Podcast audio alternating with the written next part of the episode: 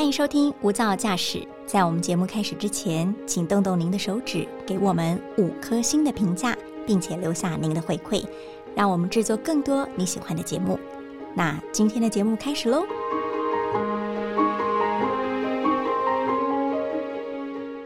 我们都爬过山，上坡是好累的，总要气喘吁吁。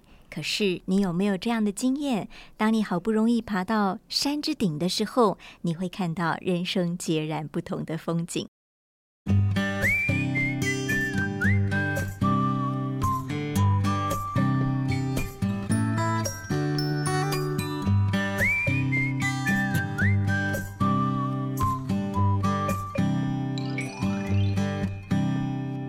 大家好，欢迎收听由大爱新闻所制播的 Podcast《无噪驾驶》。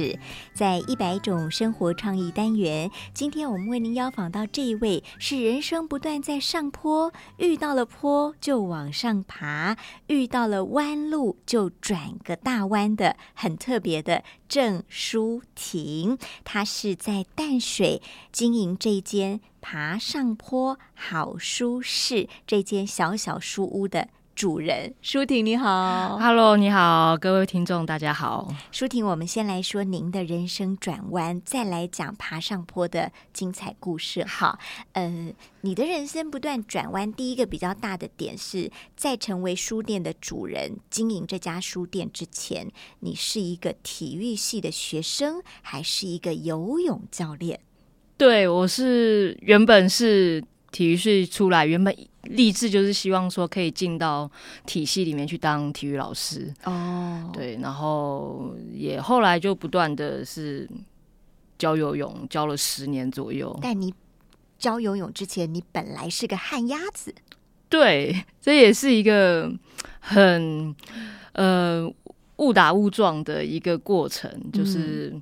对于游泳这件事情，我很喜欢打球，很喜欢动，但是对于水上这件事情，一直是很很陌生，很抗拒啊。然后啊，念了体育系以后，就觉得说啊，不行，一定要是必修，所以要去补强自己最缺失的那一块。所以他是体育系学生必修，是不是？嗯，不会游泳。不能称为体育，会体育，没错，所以就每天都去报道，嗯，游泳池报道。那老师就觉得啊，这个学生勤能补拙，呃，好像可以，哎，锻炼一下。就我发现了您的第一个不同，哎。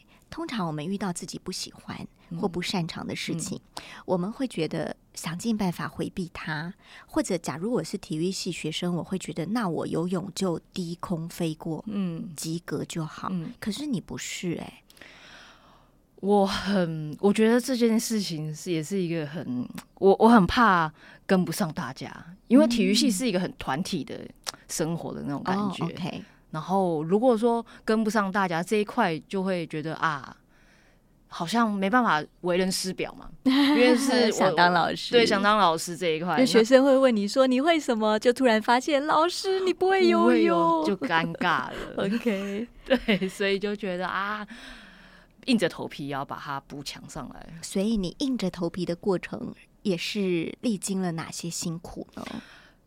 呛水，喝水喝到饱。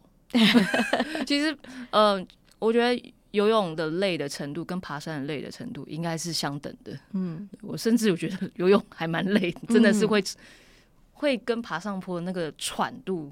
对，嗯，对，是有过之而无不及。但我对，但是我在游泳之中体会到很多，比如说你要该用力的时候，因为会很累，所以要懂得懂得放松。懂得省力，对，懂得省力，懂得休息，在该用力的时候用力，该放松的时候放松。这跟你的人生是相对应的嘛？我觉得我慢慢从运动中间可以找到一些平衡，嗯，对，至于人生中的规划。好，我们谈转弯这件事。第一个从旱鸭子转成了游泳教练，第二个从体育系的学生想当体育老师，现在变成了书店的店长。哈，这个。一动一静之间有非常大的光谱上的差异哈，你要不要来聊聊你怎么走进这间书店？然后你觉得对，这就是我要的。我我对动静之间的光谱，其实我觉得这是起于一个叛逆，啊，因为我觉得大家在社会上的的传统的框架就是，呃，会运动的孩子不会念书。那我就是叛逆到，我觉得这件事情是可以被打破的。我不信，对，我不服，对，对，我觉得这件事情起于一个叛逆。嗯，然后我想要做，让也也不知道做给谁看，做给自己看好。嗯，对，就是。还认得几个字。我虽然会运动，但我也还会写些字。嗯，然后再来是起于好奇心。好奇心，对我觉得，嗯，念书是之于求知。那我觉得运动场上带我看到不一样的世界，比如说去国外比赛，嗯，呃，认识不同国家的人。那我想要多了解那个国家的一些文化，一些。呃，风俗民情的话，嗯，我就透过看书阅读，懂懂。所以，呃，读书求知，好奇心。所以，我觉得这个从呃体育带我认识这个世界，那要如何更深入了解的话，就透过把阅读加上去。所以，体育带你看见了这个世界各种不同的国家、种族的人。是，那你透过读书。认识了他们在体育之外的其他的关于这个国家的知识。对，嗯，这件事情是我觉得起于一个呃，每发现一件我不知道的事情，或是每认识一个不同国家的人，我都觉得哇。好有趣哦！嗯嗯，我们刚刚提到舒婷是一个小舒适的，我我说我要称他店长，他都很很害羞。他说，因为这个舒适其实就他一个人，所以你也可以称他工友。对，健壮中，你也可以称他店长。好，但是你怎么会来到呃现在的人生，就是自己经营一家书店？我们都先不要说书店经营有多么困难，先说你一个人在那里会不会有很多。寂寞的时刻，我相信，嗯，独立独立工作的每个产业都会有很希望有可以有人可以帮忙做决定的时候，因为所有的帮忙做决定都是自己，对，或者是所有的呃想要讨论，嗯，希望有人可以一起讨论决策的时候，都希望有个可以更好的建议，但是。自己一个人确实会比较会会比较茫然一点点。你店里不是有猫吗？对，对我，所以猫猫就是可能就是一个哎天外飞来的一个陪伴的。同甘共苦的一个室友，我都觉得不能跟你讨论事情，没问题的。看到他们就一切都了然于心，我就觉得，嗯。所以你刚刚说的，呃，在这个小舒适里，最大的孤独感来自于很多事你必须自己决策，对，自己担负那个后果。是，嗯，哦，我们回头谈你在踏进这样的一个行业当中，你去了一趟印度，是，那是大学毕业之后，对，在成为。体育老师的 梦想实践之前，是那一趟很大的改变了你的想法。对，那个几乎是对让我离开了原本坚我坚持了十二年想要当体育老师的呃目标。为什么？呃，我觉得世界上有太多风景的。那当然，我也可以走体制内的，就是我一直从小在学校里面看到的。那些风景，嗯，然后到大，那它其实是一个很有保障，其实是我很熟悉的一个场域，很好的饭碗。对，那当然，而且那件事其实我觉得也是快乐的，嗯，对。那不同的是，呃，我在印度看到了有很多孩子们，其实他们是他们是连未来是什么都不敢想象的，嗯，的一件事情。那所以基于这样子，我觉得书本。书本这件事情很重要。那学校的书，我就觉得好枯燥乏味哦。毕竟是教科书嘛。对，我们花了好多十年以上的时间在在读，甚至可能不是我们愿意真的。真的读的书，你让我想起了微积分跟统计学这种学科。对我人生到现在还没有用过的，是就是我们花费，我们把我们最青春、最美好的时光花在我们其实长大以后用不到的书上。嗯嗯，所以老师们先不要听这一段。我相信老师们其实也是不一定真的是发自内心想要教这些，但真的这些很多时候是体制内的东西，他们必须被。被迫这么做的。考试必须要用到对啦。嗯考试必须要用到，所以我就决定我要挣脱考试这件事情。那你看到的那些孩子，是因为他们呃没有求学的管道，所以变得比较弱势吗？对我，我我我那时候一直觉得说教就是进去学校念书，也许是翻身的唯一的唯一的机会机会。但哦我后来觉得，呃，好像这件事情对他们来说太远了。就是你知道路边乞讨的孩子叫他们去学校嗯念书，这件事情对他们来说好远好远。因为他连下一餐有没有饭吃都不知道。对，哦我就开始对我们所认知的世界画个问号。嗯呃，我们认知的教育体系画个问号，这样子。嗯对，所以我觉得，如果从阅读中间能够，嗯，带给他们什么启发，或者只是，嗯，除了教育以外，能够做些什么？比如说，他想要做职职能，就是自己有一技之长，我都觉得这件事情是非常好的事情，真的不一定要去念书，，OK 不。一定要走入学校。所以，当你真正的拥有一家书店，你是不是常常幻想说，有很多小朋友，他们来自不同的家庭，甚至不同的社会阶层，是可是他会走进你的书店，翻开一本他很有兴趣的书，而那本书极有可能改变这个小小的人生。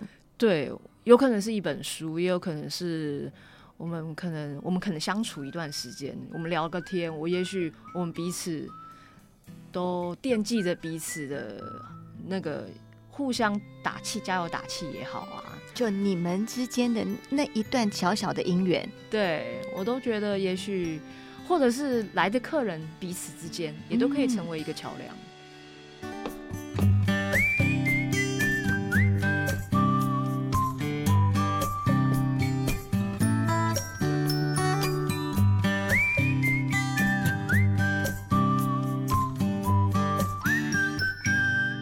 呃，书店其实呃走到今天，我们回头看，是你为什么会来到这个书店？听说是有一段时间你负责照顾自己的阿姨，有这个姻缘是吗？是因为嗯，阿姨之前我们家就算是有乳癌的病史这样子，所以阿姨发现的时候其实已经很晚了。嗯然后最后一个月是我在医院照顾，还有在家安安宁照顾嗯照顾阿姨，然后也送她最后一程。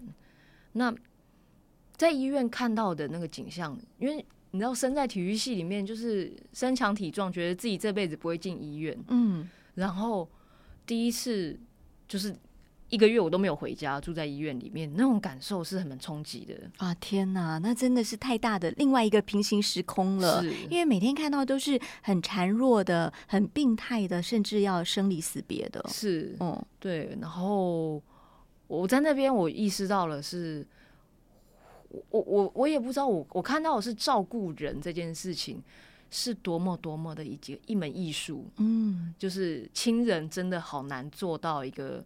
嗯，可以去逗人家笑，或者是服务到很好，因为亲人毕竟会有一种，我觉得太近的嗯那种感觉，反而很难去照顾。那我在医院看到护理师是个多么多么棒的，你要说天使也好，我觉得这个对他，但对他们而言是太负担了。但是嗯我觉得护理师在那个阶段里面，他给了我很多帮助。所以我在离开医院以后，我就也是希望说，诶，多去支持护理师，多去了解一下护理师他们的呃工作的状况。然后，所以我就是来到了淡水河边另外一家书店，叫做无论如何。河边的河，对，无论如何，河边的河。是他们是四位护理师一起经营的独立书店，嗯，所以哇，是护理师，刚好是我很想支持的一群人。对，然后又是我很喜欢的，就是哎书店产业，对，所以当我第一次踏进我踏，我是因为一个护理师在的职业灾害的讲座，嗯，想说哎，那去听听看，就是内行人他们怎么去去理解这件事情。嗯。然后我第一次进去以后，踏进那个书店，我就觉得哇，这个书店是我梦寐以求的那个书店的氛围。所以我那天就很厚脸皮，我就说，我就挑了很多书。讲座结束，我就挑了很多书。以后我到结账柜台，我就说、嗯，你们有没有缺人？我可不可以在你们这边工作？然后他们就说很欢迎你啊，你可以来这边当小帮手。，OK，对，然后他们很会组织人，因为书店其实有很多呃营运，有很多每个位置角色，然后小帮手也是一个，他们在动员大家一起去完成一个书店的，呃，就是办活动也好，或者是推荐书也好。然后我自己是很喜欢，就是在书店忙来忙去的那个，嗯，那种感觉，对，与以书为伍的感觉，是，嗯，所以我就当了半年的小帮手，以后他们就邀请我就是当店员，嗯，你晋升了，对 我我正式成为这个呃空间的一份子。是，嗯，嗯，所以呃，我在无论如何工作了一年以后，就是他们就是鼓励我自己长出自己的样子。长出自己的一间书店，对，嗯，那这件事情非同小可，因为我觉得，假设假设我没有经历过这一段时间的洗礼，呃，我现在我我可能不会有现在的这么快，这么快就有一间自己书店的的机会，因为假设我去外面的连锁书店找个工作。然后再一步一步步去学习，到自己有一家书店，我预估可能是嗯五年、十年的事情。但是无论如何，那时候就直接在一年的时候，就是说你要长大，你就是狮子把自己的孩子推下悬崖，嗯就嗯，是长出你就会自己飞起来的。所以你是在一个有一点有人很用力在后面大推你一把，你就往前冲了，是，然后就长出了这一家叫做“爬上坡好舒适”。是我相信种种的困难，应该都是在你真正拥有这家书店之后，才雨后春笋般的一直冒出来吧？其实问题或困难在每一个阶段都会源源不绝的，嗯，哎、来一下，来一下，嗯弄你一下那种感觉。其实我觉得跟生活一样，生活你每一天都会遇到不一样的挑战，嗯，所以，呃，对，确实它是一个我从从从未接触过的，比如说开一家店，从零从就像生孩子一样，每天都是有不同的。我没有生过孩子，但我我听起来是这样子，每天都有不同的困难，每天都有不同的新的东西进来。而且，当你经营一家书店之后，你就不是单纯的一个叫做爱书人了，对对不对？你是一个老板，你要负责营运的成与败，因为那也是你的生计，是吧？他就没那么享受，没那么单纯了。对我有时候很怀念当初，就是花一个捷运的时间读书，花一个下午读书，看完一本好书的的那么个单纯的日子，充实感。对啊，确实，我就是开店以后看的书，远比没有开店的以后以前看的书少很多，少了因为你有太多时间必须分心去处理经营一家店所需要的的的各种的事情。是啊，我都很惭愧，来的客人看的书都比我还多。你你你你你的客人是呃外地来的，或者你刚刚说的预约来的，或者是你已经变成社区的一个交流站。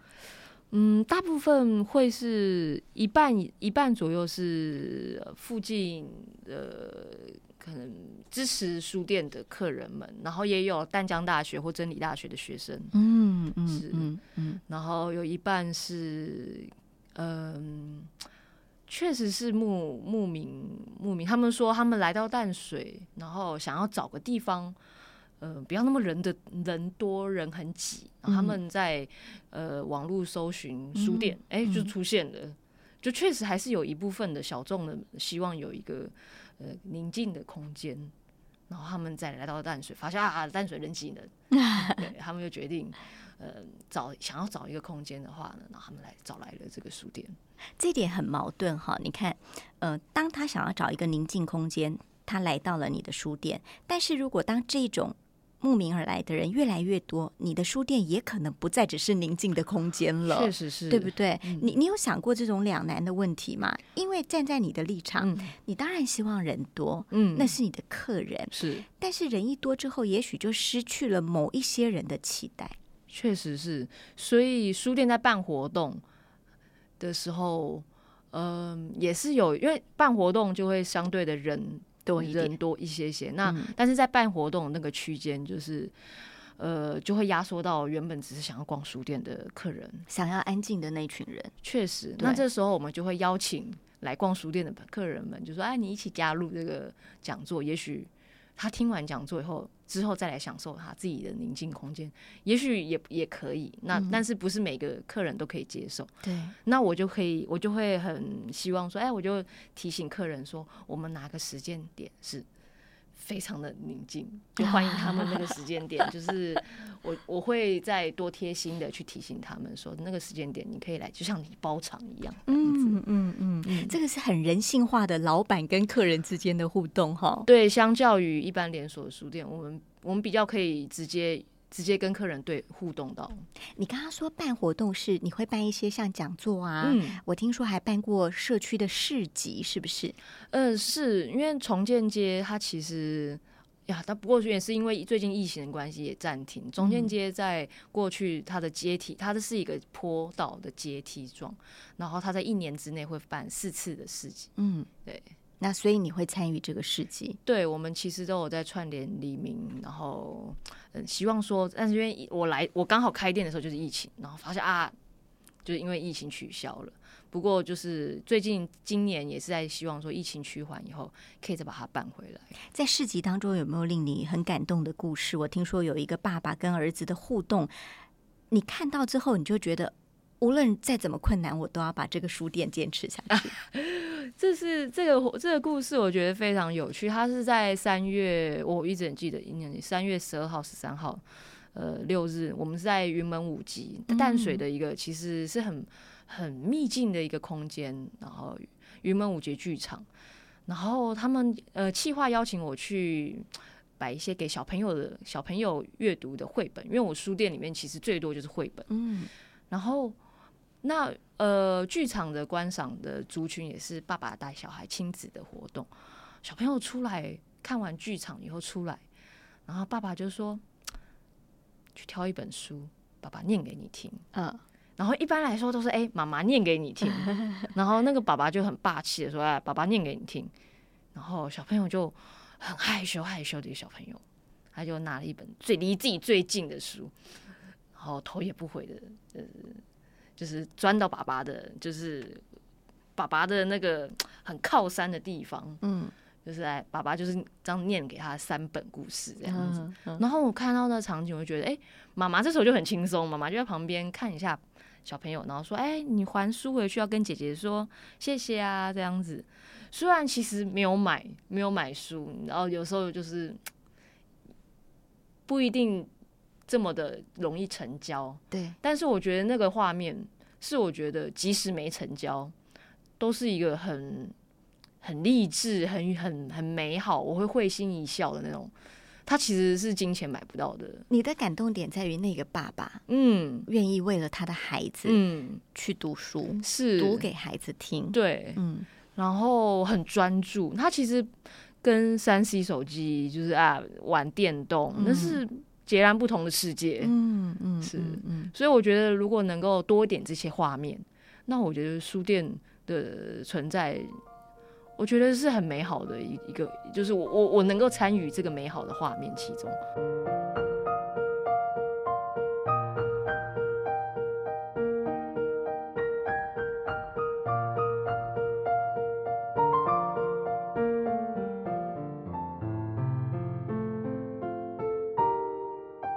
你会有呃门可罗雀的时候吗？就一天根本没几个人来书店，这是日常啊，这是日常，因为它其实就在一个很不起眼的一个一个重建街，其实是一个呃，但其实是淡水最老的老街，但是它呃，因为它其实是一个是以前是很商业繁荣的地方，但是呃后来的观光老街是移到中正路还有河畔的一些商家里，对，所以重建街就慢慢的没落了。然后再加上，嗯，来的人比较多，会在前半段拍完照，还比较景著名景点是恋爱巷。然后拍完照以后，那边休息以后，因为往上爬真的是看了就累，有点 累啦，真的。所以大家差不多在那边拍拍照，就可以往往回走了。对，所以我刚好是在坡顶那边。你你叫爬上坡好舒适，是因为你在坡的最顶端吗？差不多就是我，因为我在整理的那个空间的时候嘛，每天我都搭一个小时的捷运到那到淡水。在本来你不住在书店的时候，是嗯嗯，对，然后再爬了三百二十步的坡，对我自己每天这样爬，我都一直算到到底什么时候才会到，嗯，所以我后来。嗯，每一步每一步都觉得好累，而且那时候在筹备的时候又已经是夏天了啊，接近夏天了，所以汗流浃背了。到了一个空间里，但是打开那个空间，其实它是很对流的。嗯，那个空间以前以前人的房子设计确实是对流的。我就打开一个空间，我觉得其实还蛮凉爽的。它是一个老房子是吗？它它已经被老房子拆掉了，但是可能也那房子也三十几年了。哦，它其实是介于一个中古对很尴尬的一个状况。那我尽量是用呃我的方式把它变得一个舒适的一个。小空间这样子，嗯，所以我希望来到的，我觉得我希望来到这个空间的人都可以经历了一段呃很煎熬，或者是你的人生经历一段很煎熬的时候，当你觉得你快走不下去的时候，然后你看到一个呃秘境或者是桃花源，然后你就休息一下，等到等到你有力气了再起身也没有关系。哦，这是一个很棒的哲学哈！柳暗花明又一村了。我希望，所以你你气喘吁吁的一直往上爬，终于到了坡顶，看到了柳暗花明又一村的时候，你好好休息，对，你喘口气，嗯，然后你找到再出发的能量，对，嗯，我这其实也是回到了我在印度，呃，很看到很纷乱的一个场景，我那时候不知所措。然后和我朋友两个人，我们就觉得我们受够印度这一切了。嗯，然后我们不知道，但我们不知道要去哪里，我们不知道躲到哪里去。就是印度的人车水马龙，人声嘈杂声。我就跟朋友笑说，就是印度喇叭声就是车子的呼吸声，车子早在呼吸，就是有喇 叭声这样子。所以我们就看到前方有间书店，就决定躲进去。然后那个书店门走进去以后，门关上。就把所有的所有的一切纷纷扰都阻绝在门外了。哦，你在印度有过这种经验，是，所以你很想要复制这个经验。嗯，在万里尘嚣当中有一个宁静的休憩的所在，对，把纷纷扰扰隔绝在门外。是，你就来我的书店吧。对，然后我在那边待了一整个下午，虽然书都一个字都看不懂。对。然后我主要觉得主要是说，我们那时候不希望有人来打扰，嗯，不希望有人再多看我们一眼，因为就是外国人在但在印度其实是一个很显眼，你处在一个身心灵已经很疲惫的状态了，对不对？嗯，是这样的，嗯。然后我只想坐下来休息，不要被打扰，嗯。然后我想要复制的感觉，然后就是。呃，休息以后，我们就推了，就说我们还要再继续出出去了，继续走下去了。好，我们对看一眼，这把门就是打开了。在那个疗愈跟休憩之后，你们找到了重新推开门走出去这个世界的力量。对。所以你想要复制这样的场景、这样的力量来到台湾，在淡水是嗯，很棒哈！我觉得大家如果有机会的话，重建街爬上坡好舒适，也许可以来找一找人生再出发的力量。不过我最后还想问一个问题是，呃，现实层面是我知道你的父母并不赞成你成为你现在的样子，对吗？他们希望你能够捧着好好的饭碗，做一个他们认为。嗯，收入稳定的工作是因为爸妈就是公务员啊，然后现在也疫情，什么工作都不好找嘛，对，然后百业都其实都是很艰难的。是那嗯，看在爸妈的眼里面，我就好像是在游戏人间冒大险，对他们也讲不出来有收入多少，或者讲不出来。到底会走到哪？嗯，有没有退休金这件事情？他们以后怎么办？对，以后怎么办？就父母在意，就是啊，你有没有呃，有没有打算？对，那对我而言，这件事情其实，嗯，主要是说我希望能够让他们知道，说我每天都很开心。我觉得每一天都在做自己，知道自己在做什么事情。可他们关心的不是这个，对，就是我们关心的是别的。对我们关心的东西是不一样的。那所以为什么要住在书店里？我觉得有时候距离是美的。呃，距离是就是我们跟爸爸妈也有啊，你们就好好生活，那我也好好生活，我们偶尔见面都是有彼此好好的生活，这样就好。你你有很努力的想要呃让父母心中的担忧稍稍少一点吗？我这我觉得这是 这是一辈子的功课，嗯，就是父母无论如何，无论你成为什么样的人，他们都会担心吧。对，我觉得。我觉得我要，所以要过好每一天，让他们知道，嗯，这件事情，嗯，不不是讲讲而已，就是也是要自己真的真的这么做。你怎么让他知道？哦，妈爸妈都会偷看我的脸书，就是就是书店的脸书，他们反而有时候是先看书店脸书，然后有时候有些报道还是他们先看到的。嗯嗯，我觉得他们会从网络上去看到不一样的，嗯，自己的孩子。呃，所以你现在把自己活好，对，就是减少父母的担忧，没错。嗯，会不会有时候觉得稍有愧疚？我我我这么大了，我让我的爸妈还在担心我，这就是每天都在争，就是拉扯的一件事情啊。他们，但是他们无论如何都会担心啊。我就不要把这件事情放放太重好了。嗯嗯嗯嗯。呃，你好像把经营书店的每一天都当做最后一天来看待，是吧？因为。书店随时会缴不起房租，我我不是在我不是在请了大家，但确实这件事情是 是在是是有在你心里盘算的。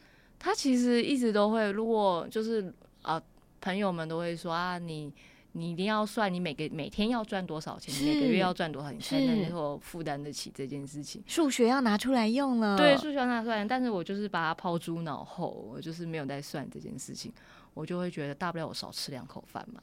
嗯，然后，嗯，主要是说每天当最后一天的意思，其实他是我高中的国文老师，在我们高三的时候有叮张叮咛我们。哦，他会觉得说我们每天都浑浑噩噩的念书，都不知道自己在干嘛，他要我们把每天都当最后一天来过，你就比较能够理清自己想要些什么，因为大学了要填志愿，大家都浑浑噩噩，大家都只知道说。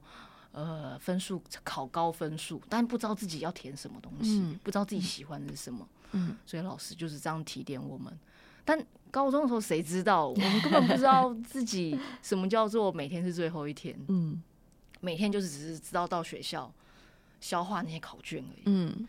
但这句话，这句话确实是我在在开书店以后，他会不时在我脑中想起的一件事情。主要是说，好，我们进。因为我书店很小，那我们要如何去选书、进书这件事情，它其实很关键，在于我都会告诉自己说，进来书进来我这边的空间，这本书都是每一本都是我我喜欢的，我挑过的，我挑过的。就算明天我这个书店要关门了，这些书我都很想要留下他们。嗯，那我有这个觉悟了以后，我才能够跟把这些书跟大家分享。哦，就是不是说我选一堆我其实也不怎么喜欢的书，只是市场的需求的书，然后我一直想要推销给别人，希望他们赶快离开。但我我希望我的选书是，我会很珍惜这本这些书陪伴，然后有人来的话，我就跟他们分享。你们要带走，我也很乐意。嗯嗯，我是用这个心态在在针对进来的每一本书，我是用这样子去决定他。会不会进来我的书店？它是不是我很喜欢的一本书？所以你不见得都是畅销书，对不对？确实，畅销书有它畅销的理由，但是因为书太多了，有很多好书会被埋没。嗯，所以我我特别特别喜欢看一些被埋没的好书，那有点像挖宝的感觉。嗯嗯，对，所以呃，包括去一些。呃，国家旅行有些小国家其实你很不起眼，很不是热门的景点的国家，但它其实很美。有些国家其实小，虽然小归小，冷门归冷门，但它很美。那这个这跟书其实是一样道理，嗯嗯，懂。所以如果把每一天当做最后一天来经营的话，那个状态是说，呃，我还能为你开门一天，我就提供了一个疗愈的所在，一个看书的所在。那因为可能是最后一天了，所以我很珍惜我在最后一天会认识的人，没错，会看到的书，会说过的话，是那有一点点像，那我这辈子应该没有太大的遗憾。对，我一直在想说，这样子，就算。书店今天要收了，我都觉得这是一件很美好的事情。嗯，我有过，我有过。嗯，对，好，非常棒哈！人生不断的转弯，然后看到不同的风景，就跟读书一样。你翻开每一本书，你很难想象它会带你到一个什么样的世界。是，如果你也想要在淡水找到一个休憩的。心灵安止的场所，你要先试着爬上坡。当你气喘吁吁，才知道休息对一个人来说有多么重要。今天非常谢谢爬上坡好舒适的主人 舒婷来到我们的节目当中，也希望你会喜欢这一间小小书店。谢谢舒婷，谢谢大家，感恩您收听今天的无噪驾驶一百种生活创意单元。我是陈竹琪，我们下次见。